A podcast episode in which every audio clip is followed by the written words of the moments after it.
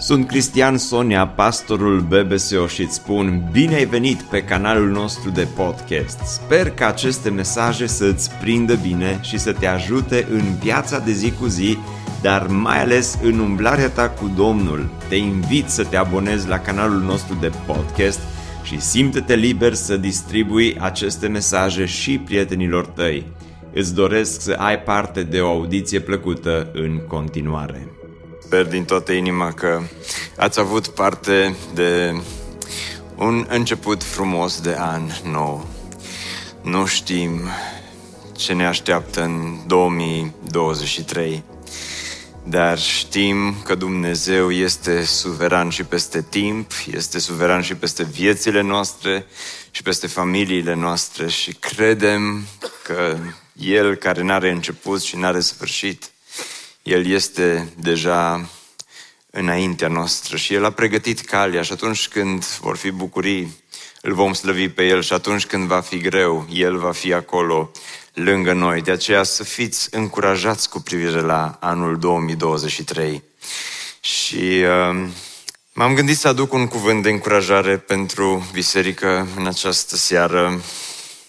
Biblia nu este în primul rând o carte motivațională, dar sunt anumite uh, versete, sunt anumite texte în Biblie care ne motivează puternic să ne trăim viața de credință.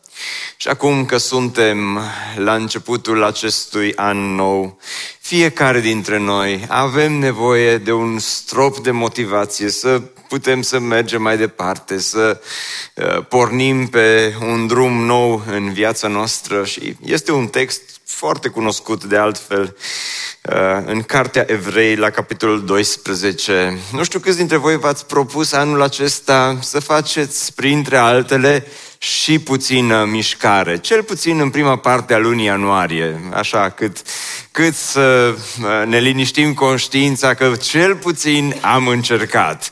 Cât se poate, atâta se poate, dar cel puțin încercăm și noi uh, să uh, facem puțină mișcare, dar uh, Uh, uite că și Biblia ne încurajează să facem puțină mișcare, altfel de mișcare, de altfel. Însă, uh, haideți să deschidem la Evrei, capitolul 12 și uh, sunt trei versete cunoscute pe care aș dori să vi le citesc. Și noi, dar, fiindcă suntem înconjurați cu un or așa de mare de martori, să dăm la o parte orice piedică și păcatul care ne înfășoară așa de lesne și să alergăm cu stăruință în alergarea care ne stă înainte. De fapt, am pus aici pe ecran versetele acestea din uh, versiunea uh, noua traducere și dați-mi voie să vi le citesc și din noua traducere, să vedeți ce frumos sună. De aceea, având un nor așa de mare de martori, care ne înconjoară, să dăm la o parte orice greutate și păcatul care ne înfășoară așa de ușor și să alergăm cu răbdare cursa care ne stă înainte. Să privim țintă la Isus, inițiatorul credinței și cel ce desăvârșește credința, care pentru bucuria ce îi stătea înainte a îndurat crucea, disprețuindu-i rușinea și s-a așezat la dreapta tronului lui Dumnezeu. Și continuă autorul în versetul 3. Gândiți-vă bine la cel ce a îndurat o astfel de împotrivire din partea păcătoșilor, ca să nu vă descurajați în sufletele voastre și să obosiți. Și m-am gândit că textul acesta este potrivit după o seară de revelion, când poate unii dintre voi deja sunteți obosiți. Și ați început anul acesta cu puțină oboseală. Și uitându-mă la fețele voastre, îmi dau seama că Domnul sigur vorbește cuiva în seara aceasta. Dar poate dincolo de oboseala revelionului, poate resimți în această seară oboseala sufletului tău și ți s-a, în, s-a înnoit anul, dar nu s-a înnoit parcă nimic în interiorul tău. Și asta creează o oboseală sufletească. Pentru că degeaba se înnoiește anul dacă nu simți înnoire în viața ta, în sufletul tău, dacă nu simți înnoire în credința ta, dacă nu simți înnoire în relația ta cu Domnul. Și tocmai de aceea, acum la început de an, aș vrea să vedem cum ne încurajează Biblia, nu doar să mergem în acest an nou, dar Biblia ne încurajează înspre această înnoire a sufletului, a vieții noastre. Și îmi doresc mult pentru tine să, să simți în acest an această înnoire, să nu cazi de oboseală în sufletul tău, să nu lași lumea aceasta, problemele care te apasă să aducă atât de multă oboseală peste tine. Pentru că, hai să fim sinceri, câți dintre voi simțiți un puternic burnout chiar acum la început de an? și simți că epuizarea și toate celelalte lucruri s-au instalat în viața ta și ți este greu să mergi mai departe. Hai să vedem din textul acesta care ne încurajează să alergăm tocmai ca să și să nu obosim în sufletele noastre, să nu ne descurajăm în sufletele noastre și să nu cădem de oboseală. Ce am putea face? În primul rând, asigură-te că alergi pentru ceea ce merită. Sau, cu alte cuvinte, asigură-te că alergi uh, cursa corectă. Asigură-te că alergi cursa corectă în, din, din viața ta. Pentru că Biblia vorbește aici despre alergare. Folosește această metaforă a alergării. Biblia e plină de metafore sportive și compară de multe ori viața noastră spirituală cu uh, uh, diverse sporturi. Uh, și aici folosește această metaforă a alergării. Dar întrebarea este, încotro alergăm sau alergăm, cum putem ști că alergarea noastră este într-o direcție corectă și că ceea ce se întâmplă în viața ta este că ai ales să alergi în cursa bună, cursa pe care, care la final îți va aduce satisfacție ție, îți va aduce satisfacție vieții tale. Apostolul Pavel, într-un alt uh, verset care nu l-am pus aici pe ecran, în 1 Corinteni 9, spune Nu știți că cei ce aleargă în arenă, aleargă toți, dar numai unul primește premiul. Alergați, dar în așa fel încât să câștigați. Prin urmare, spune Pavel, eu alerg, dar nu la întâmplare. Și îmi place expresia aceasta. Spune Pavel, eu zice alerg, dar nu la întâmplare. Trec ani în viața noastră și pe măsură ce uh, viața trece, te uiți în urmă la realizările pe care le ai. Și nu e așa că de atâtea ori este important să-ți pui această întrebare, oare alerg cursa pe care trebuie să o alerg? Oare alerg în direcția corectă sau alerg la întâmplare?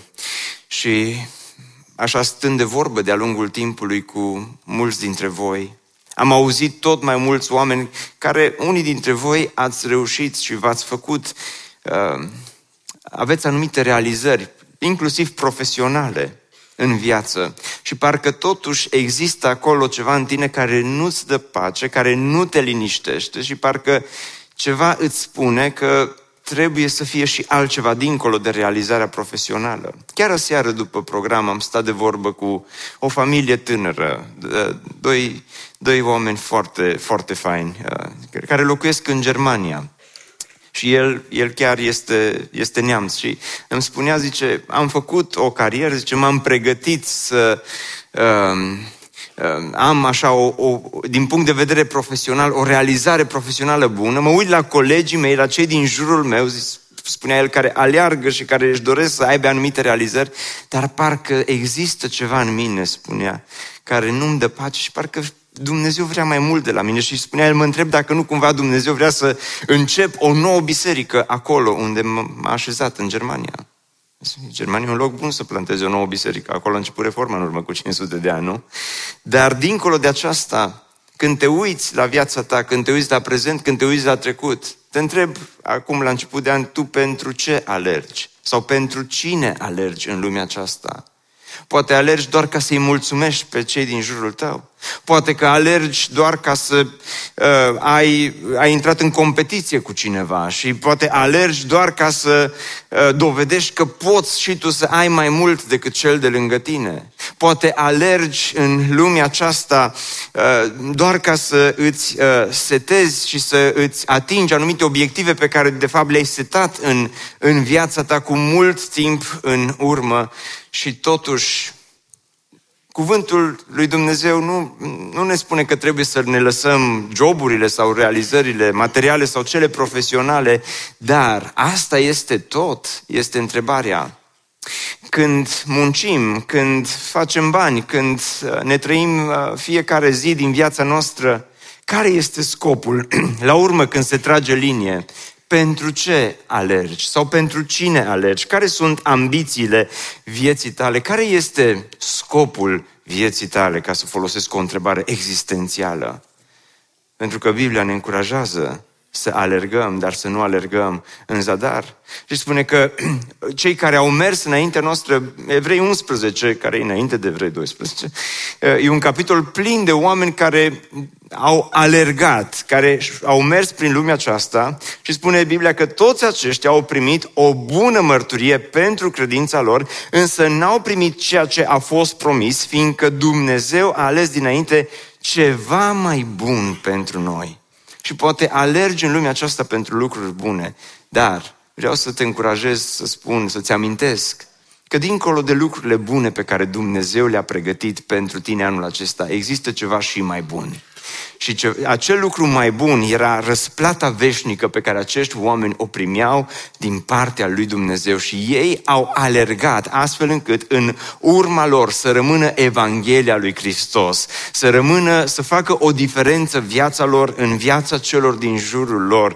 Cei care au, au mers, au mers nu doar pentru ceva bun din lumea aceasta, ceva ce te poate satisface pe moment, ci ei au alergat pentru ceva mai bun. Și aș vrea să te încurajez să-ți investești viața nu doar în ceva bun, dar în ceva mai bun. Și acel ceva mai bun întotdeauna va avea de-a face cu Dumnezeu, cu Evanghelia lui Hristos. Întotdeauna acel ceva mai bun va avea de-a face cu viața veșnică pe care Dumnezeu ne-a promis-o. De aceea, te întreb încă o dată, pentru ce alergi? Un prieten mi-a zis odată, măi, uh, mi-a zis despre un cântec, uh, un cântec care e destul de cunoscut în lumea aceasta a uh, manelelor. și spunea el că, zice, am, așa, când am fost în diverse contexte, nu am insistat prea mult să-l întreb în câte contexte sau cum ai descoperit această cântare între ghilimele, dar zice, asta zice, se tot repetă așa foarte des și uh, am pus aici uh, versurile pe ecran. Cu ce m-am ales în viață? Ce am băut, ce am mâncat și ce am strâns în brațe. Nu știu câți dintre voi știți cântarea aceasta, nu o să o cântăm în seara aceasta, nu o să o cântăm la BBSO, dar uh, mi, mi s-a părut uh, interesant cum, așa, românul, la necaz sau la bucurie, habar n-am în ce context a fost scrisă cântarea asta, cu ce m-am ales în viață, cu ce te-ai ales în viață până la urmă, e întrebarea. Așa, când se trage linie, cu, cu ce am băut, ce am mâncat și ce am strâns în, în brațe, a mânca și a petrece timp împreună cu, cu cei dragi. Deci și uh, băutura Coca-Cola, Fanta, Sprite și așa mai departe, că mă gândesc că la ea se referă, și uh, ce am uh, mâncat și uh, nu, ce, cei dragi, că la asta se referă cei, mă, mă gândesc ce am strâns în brațe, pot fi lucruri bune. Dar în Biblie avem un exemplu clasic, un om care și-a atins multe obiective, care a alergat mult în lumea aceasta și la final, când a avut mai mult decât și-a dorit, a zis, suflete, ai multe bucurii strânse pentru mulți ani. Mănâncă, bea și veselește-te. El cu aia s-o ales în viață, exact cu ce spunea așa cântecul nostru românesc. Nu?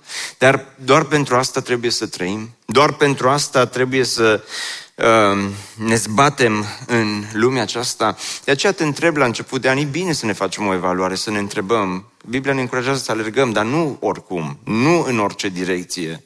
nu să alergăm în zadar, ci să alergăm cu un scop și este important să îți definești scopul vieții tale. Și vă mai spun așa pe scurt o întâmplare, nu o să zic cine este uh, predicatorul, că nu agrez neapărat cu el, dar uh, uh, și nu, nu vreau să stârnesc tot felul de controverse, dar uh, nu că n-aș fi început deja în seara aceasta, dar uh, uh, un, am, am auzit mai de mult povestea unui predicator foarte cunoscut uh, în vremea noastră, și tatălui a început o biserică în urmă cu mulți ani. O biserică care a crescut, a avut mii de membri, vreo trei mii de membri. Și în urmă cu mulți ani tatălui s-a îmbolnăvit.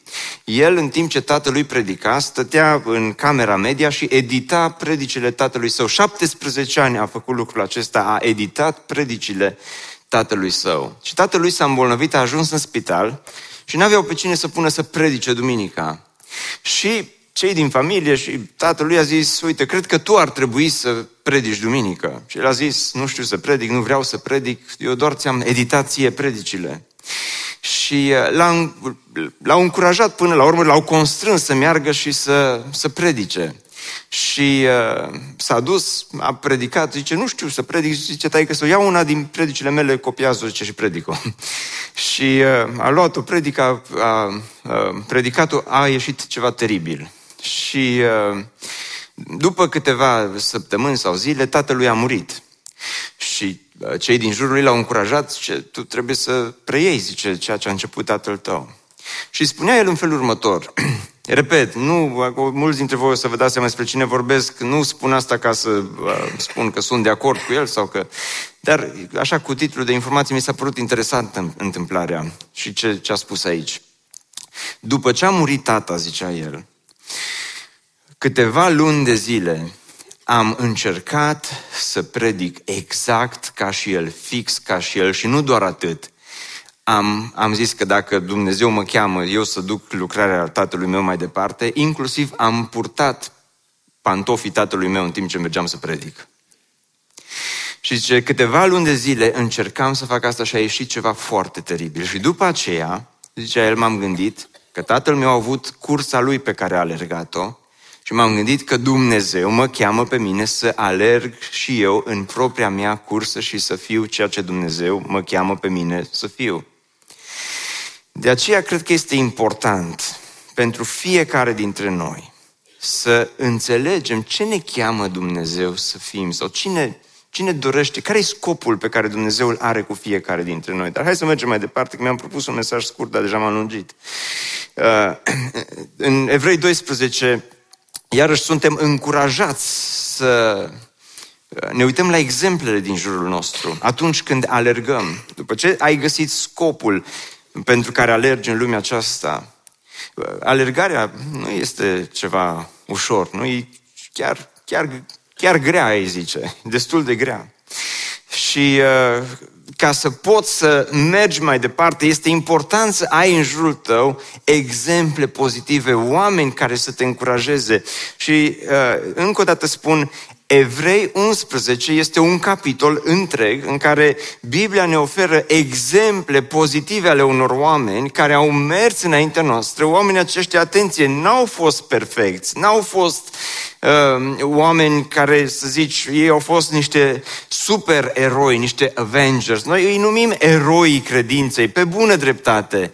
Dar eroi credinței nu înseamnă că au fost oameni perfecți. Și uitați-vă cum spune Biblia, având un nor așa de mare de martori care ne înconjoară. Și acum întrebarea care se pune este următoarea. Cei care au mers înaintea noastră acum stau undeva în cer pe veranda cerului și se uită în jos la noi să vadă cum alergăm? Eu personal sper că nu. Sper și cred că au altceva mai bun de făcut acolo. Ideea nu este că ei se uită la noi, ci ideea este că noi trebuie să ne uităm la ei. Noi trebuie să ne uităm la exemplul lor, la uh, modul în care ei au alergat și nu doar la modul în care au început, ci la modul în care au sfârșit. Pentru că important nu este doar cum începi, ci important, sau poate chiar mai important, este cum sfârșești. Important nu este cum începi anul și cu câte decizii. Important este câte decizii pe care le-ai luat sau le iei acum în ianuarie la început, o să le ții cu tine până la final de an și Domnul să ne ajute toate deciziile bune să le ducem tot anul cu noi. Amin. Dar uh, Biblia spune, uite, ca să nu vă descurajați, să nu cădeți de oboseală, că despre asta este vorba, să nu cădeți de oboseală în sufletele voastre, să nu vă descurajați în sufletele voastre, îi aveți, zice pe ăia, care au mers înaintea voastră și veți zice, dar ce au făcut chiar așa? Hai să vă spun puțin ce au făcut oamenii aceștia prin credință au cucerit ei regate, au făcut dreptate, au obținut promisiuni, au închis gurile leilor, au stins puterea focului, au scăpat de tăișul sabiei, au primit putere când erau neputincioși, au fost viteji în războaie, au pus pe fugă armata lui Putin, străine, să zic. Uh, femeile și-au primit înapoi morți în viață, alții au fost torturați și au refuzat să fie liberați ca să obțină o înviere mai bună, iar alții au îndurat bagiocuri și biciuiri și chiar lanțuri și închisoare, au fost omorâți cu pietre, au fost tăiați în două cu ferestrăul, au fost încercați, au fost uciși de sabie, au umblat îmbrăcați în piei de oi și în piei de capre, nevoiași, în necaz, chinuiți, ei de care lumea nu era vrednică. Și când ai astfel de exemple, oameni care aleargă înaintea ta, oameni care te încurajează, aceste exemple te încurajează și pe tine să mergi mai departe, la fel cum n-ați auzit tot mai des în ultimii ani, noi nu mai avem exemple pozitive în jurul nostru. Dar să știți că și pe vremea apostolilor și pe vremea când s-a scris Biblia au, au fost astfel de cazuri. Hai să vă dau un exemplu. În Psalmul 73,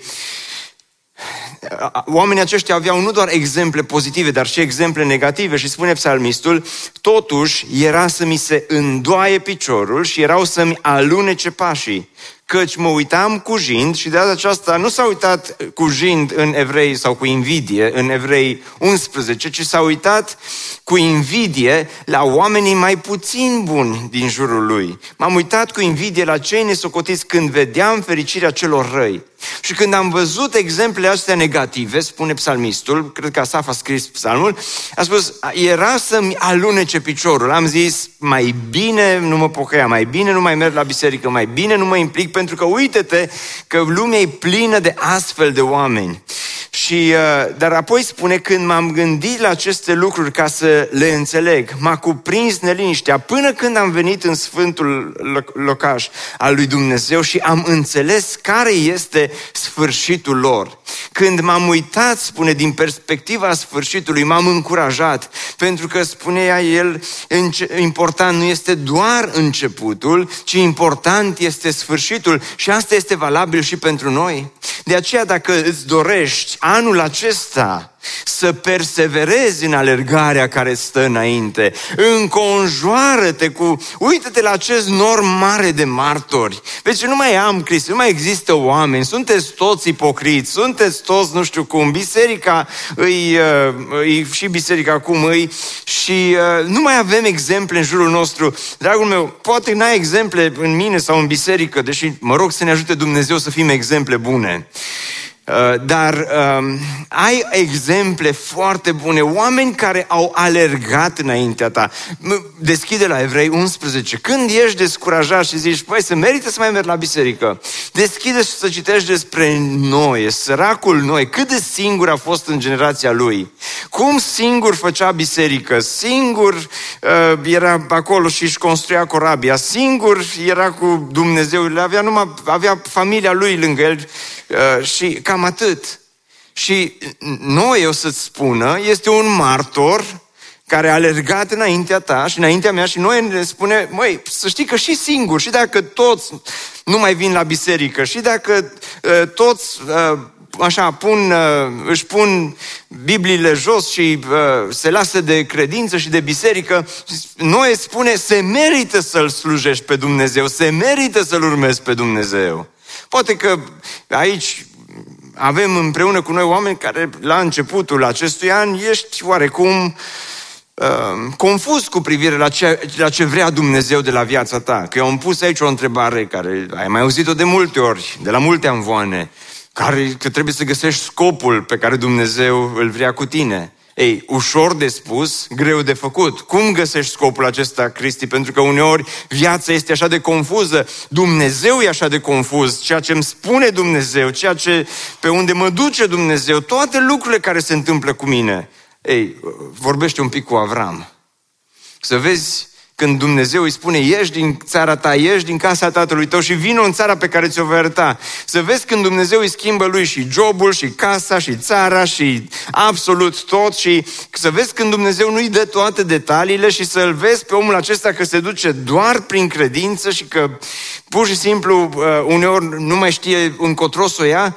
Și Avram îți va spune, călăuzirea lui Dumnezeu nu este ușoară, dar este bună. Este un martor care te încurajează și așa mai departe. Sunt mulți martori care ne încurajează și care și anul acesta te pot încuraja să mergi mai departe și să nu te oprești. Și cât de importantă este încurajarea, mai ales atunci când uh, suntem implicați în ceva care nu e ușor. Viața de credință nu e ușoară.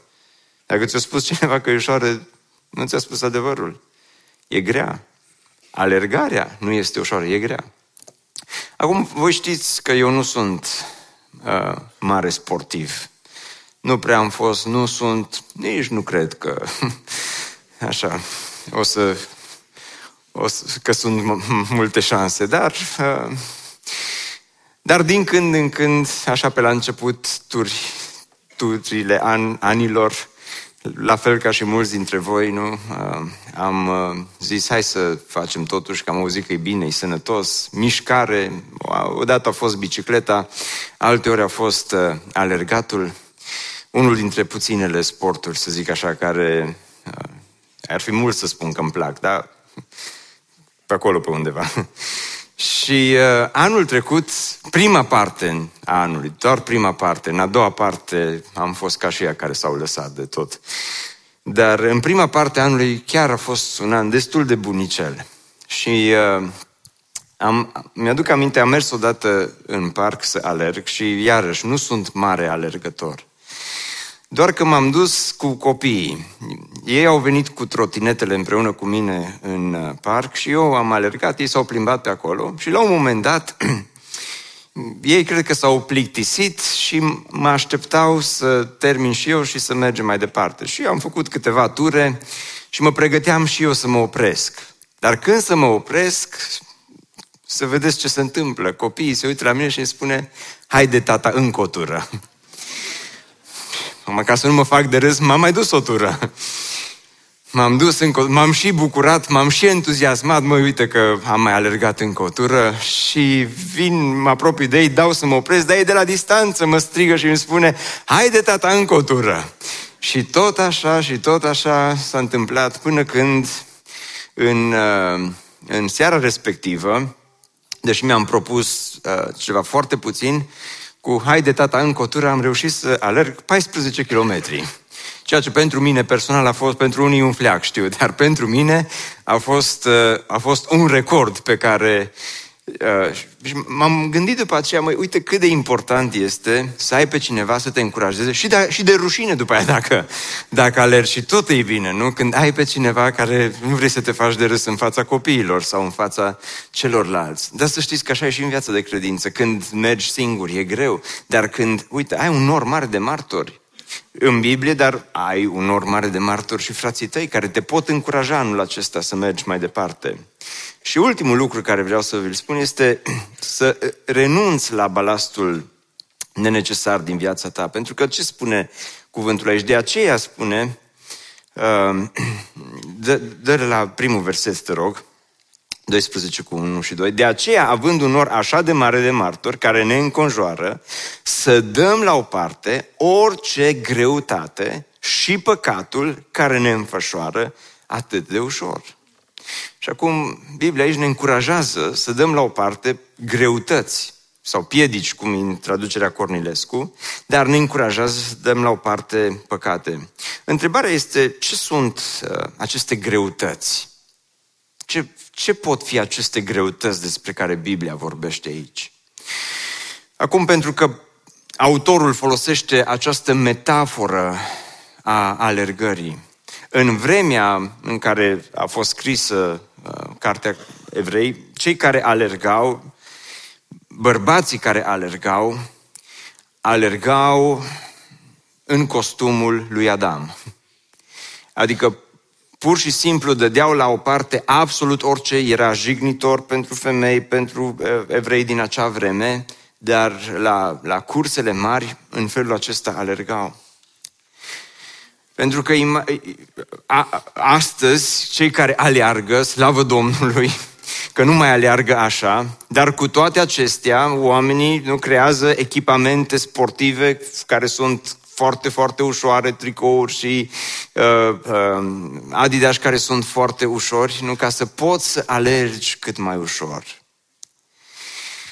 Pentru că dacă sunt greutăți pe care le ai la tine, cum, cum ar fi să te uiți la Jocurile Olimpice și să vezi că sunt acolo alergătorii pregătiți la linia de start, dar unul dintre ei este pregătit la linia de start, dar este îmbrăcat bine, la costum și cravată. Și are și o geantă cu laptopul la el. Și se pregătește să alerge. Acum, mulți dintre voi o să ziceți, Cristi, nu e nicio problemă cu costumul și cravata, ba chiar te încurajăm și pe tine să le folosești. Unii ați vrut să ziceți amin. Dar uh, nu e nicio problemă cu laptopul și cu geanta de laptop. Sunt lucruri, uh, pot fi lucruri bune, dar când uh, ești implicat în ceva atât de important, să iei aceste greutăți și să le duci după tine. Aceste, greu, aceste lucruri bune se transformă în greutăți. Și adevărul este că sunt multe lucruri bune în viață, care de-a lungul timpului au fost transformate în greutăți, care și pentru tine s-au transformat în greutăți. Sunt lucruri pe care Dumnezeu ni le-a lăsat ca să ne bucurăm de ele. Nu, n-am fost niciodată pastorul care să spună că trebuie să-ți arunci televizorul și laptopul și telefonul și Doamne păzește, că scumpe, nu le arunca. Adu-le la târgul BBC. Dar, dar dar nu cred că e o problemă. Toate acestea pot fi unelte pentru noi, să le folosim, dacă le folosim cu înțelepciune. Dumnezeu ne îngăduie și să avem momente frumoase în viață, să ne bucurăm de diverse lucruri pe care El le lasă în viața noastră, dar a, important este tu să stăpânești aceste lucruri și să nu ajungă ele să te stăpânească pe tine, pentru că atunci când aceste plăceri bune ale vieții te stăpânesc pe tine, aceste plăceri se transformă în greutăți. Și de-a lungul anilor acumulezi greutăți și tot felul de bagaje pe care le duci împreună cu tine, care apasă peste viața ta, acele lucruri care ai crezut că te vor ajuta să îți faci viața mai ușoară, dintr-o dată se transformă în stăpâni pentru tine și te ajută de fapt ca să uh, apese, te ajută între ghilimele și apasă asupra vieții tale, apasă asupra sufletului tău. Și de aici se nasc apoi multe probleme. Și unii dintre voi sunteți astăzi aici cu aceste greutăți lucruri care odată erau bune, odată erau văzute ca niște uh, lucruri de aplaudat poate în viața ta. Odată acele lucruri poate că ai spus că uite sunt ambiții bune, sunt ambiții sănătoase, dar ambițiile acelea poate te-au depărtat de Dumnezeu, te-au îndepărtat de uh, familie, te-au îndepărtat de alte lucruri și mai bune din viața ta și au devenit stăpâni peste viața ta. Poate banii au ajuns să te stăpânească iubească ei pe tine. Poate sunt relații care puteau fi o relație bună, dar a ajuns o relație care a, ai transformat relația în idol și acum relația te stăpânește pe tine. Poate sunt lucruri care le-ai acumulat și aceste lucruri, mănâncă, bea, veselește-te, sunt lucruri care ele pun stăpânire peste viața ta. Și astea sunt greutăți care le duci și tu știi că sunt acolo. Greutăți și păcatul păcatul care ne înfășoară uh, așa de lesne, păcatul care vine în, în, în viața ta și care se instalează acolo. Și uh, unii comentatori spun că păcatul este, uh, de fapt, păcatul necredinței, pentru că în Evrei 11 vorbește despre, despre credința acestor oameni și până la urmă ajungi să alergi, dar ajungi până în punctul în care păcatul devine parte a vieții tale. Și apoi ești obosit și apoi îți vine să te oprești. Și apoi zici, nici biserica nu mai e bună. Și treptat ajungi să spui tot felul de întrebări, de îndoieli. Și ajungi să te oprești și să spui, pentru mine s-a terminat totul aici, abandonez. Dragul meu, să nu abandonezi, ci la început de an te sfătuiesc și te sfătuiește cuvântul lui Dumnezeu să renunți la balastul din viața ta. Sunt greutăți și sunt păcate care s-au adunat în viața ta și tu știi bine lucrul acesta și tu știi care sunt acele păcate, că tocmai de aia ne încurajează în capitolul 12 mai târziu autorul și spune de aceea întăriți-vă brațele obosite și genunchii slăbiți faceți cărări drepte pentru picioarele voastre. De aceea spune, urmăriți cu toții pacea și sfințirea, fără de care nimeni nu-L va vedea pe Domnul. Observați, asta e cursa la care Dumnezeu ne cheamă. Să urmărim pacea, să urmărim sfințirea, să întărim brațele obosite, să întărim genunchii slăbiți. La, la, la, la asta ne cheamă Dumnezeu să, să alergăm, în direcția aceasta ne cheamă. Sau mai încolo spune, aveți grijă ca nu cumva vreunul să ducă lipsă de harul lui Dumnezeu, ca nu cumva să crească vreo rădăcină de amărăciune, păcatul care, te, care crește, care încolțește în viața ta și apoi te înfășoară și te, te, te prinde atât de mare cu amărăciunea, cu poate alte păcate care sunt acolo, care să provoace durere, iar prin, iar prin ea mulți să fie pângăriți, ca nu cumva vreunul să fie imoral sau lumesc ca Esau, care pentru o mâncare și-a vândut drepturile de întâi născut. Să nu ajungeți de la amărăciune, spune autorul, la imoralitate, dar se poate lucrul acesta? Iată că se poate. Iată că în cazul lui Esau a fost posibil un exemplu clar în același capitol despre cum păcatul se instalează în viața ta și fără să-ți dai seama uneori, doar te pomenești că este acolo și când este acolo, te uiți și te descurajezi și spui, hm, am căzut de oboseală în sufletul meu. M-am descurajat atât de tare încât nu are rost să mergem mai departe. Mai bine să ne oprim aici. Dragul meu, la început de an, la final te chem să faci ceea ce ne îndeamnă uh, autorul când spune uitați-vă dar la cine? Uitați-vă dar la Hristos. Dacă dai, te rog, la versetul acesta, să privim ținte la Isus, inițiatorul credinței, cel ce desăvârșește credința care pentru bucuria care îi stătea înainte a îndurat crucea, a disprețuit rușinea și s-a așezat la dreapta tronului lui Dumnezeu. Hristos este exemplul nostru. El este cel care a pornit alergarea aceasta și El este cel care a mers până la capăt. De aceea te chem astăzi, la început de an, să nu obosești, să nu te dai bătut, ci din potrivă să-ți amintești un lucru important și anume, viața de credință nu este un sprint, ci este un maraton. Și aici poate este o capcană pentru mulți dintre noi. Să credem la început de an că dacă fac A, B, C, totul va fi ușor după aceea. Nu este așa. Este un maraton și în acest maraton trebuie să continui să alergi.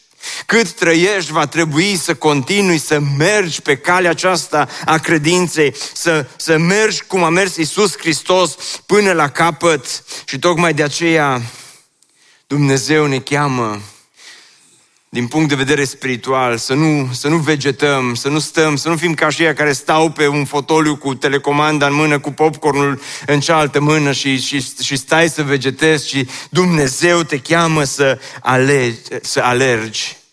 Dumnezeu ne cheamă să ne disciplinăm din punct de vedere spiritual. Ne cheamă să ne disciplinăm în ce privește rugăciunea. Doar așa putem alerga. Atunci când te disciplinezi în ce privește rugăciunea, când te disciplinezi în ceea ce privește cuvântul lui Dumnezeu, atunci când înțelegi că viața aceasta de credință nu este un sprint, 100 de metri și ai terminat, un mers la biserică și ai terminat, ai dat banii și ai terminat, ai, te-ai implicat în ceva și ai terminat, ai mers la cina Domnului și ai terminat. Nu. Viața de credință continuă. De fapt, cineva spunea în felul următor și aș vrea să închei cu acest citat. Nu puțin dintre cei care aleg calea mântuirii se plâng, mai ales la începutul acestui drum, de greutățile și ispitele care li se ivesc în cale și cu care nu au dat piept câte vreme Hristos nu însemna aproape nimic pentru ei. Mântuirea nu este ceva asemenea curselor de sprint. Mântuirea seamănă mai degrabă cu proba de maraton, iar acest maraton durează toată viața. Ceea ce se dobândește ușor, ușor se și pierde. Iar ceea ce câștigăm cu osteneală, cu greu, va putea cineva să ne despartă de el. Viața de credință nu se dobândește ușor. Pocăința nu se dobândește ușor. A dobândit-o Hristos pentru noi la cruce. Dar acum El ne cheamă să facem partea noastră. Și care este partea noastră? Să stăruim în alergarea care ne stă înainte. Să nu ne oprim, să nu ne dăm bătuți, să mergem până la capăt. Ne bucurăm mult că ai ascultat acest podcast și dacă ți-a fost de folos, scrie-ne un scurt mesaj la adresa aminarondbbso.ro aminarondbbso.ro Ne-am bucurat mult să te putem cunoaște, să știm cine ești și de unde ești. Dacă dorești să afli mai multe informații despre BBSO, despre cine suntem, care este viziunea noastră, intră pe site-ul bbso.ro. Îți mulțumesc că ești alături de noi și că ne ajuți să ducem viziunea mai departe. Așteptăm să ne reauzim cu bine la următorul podcast.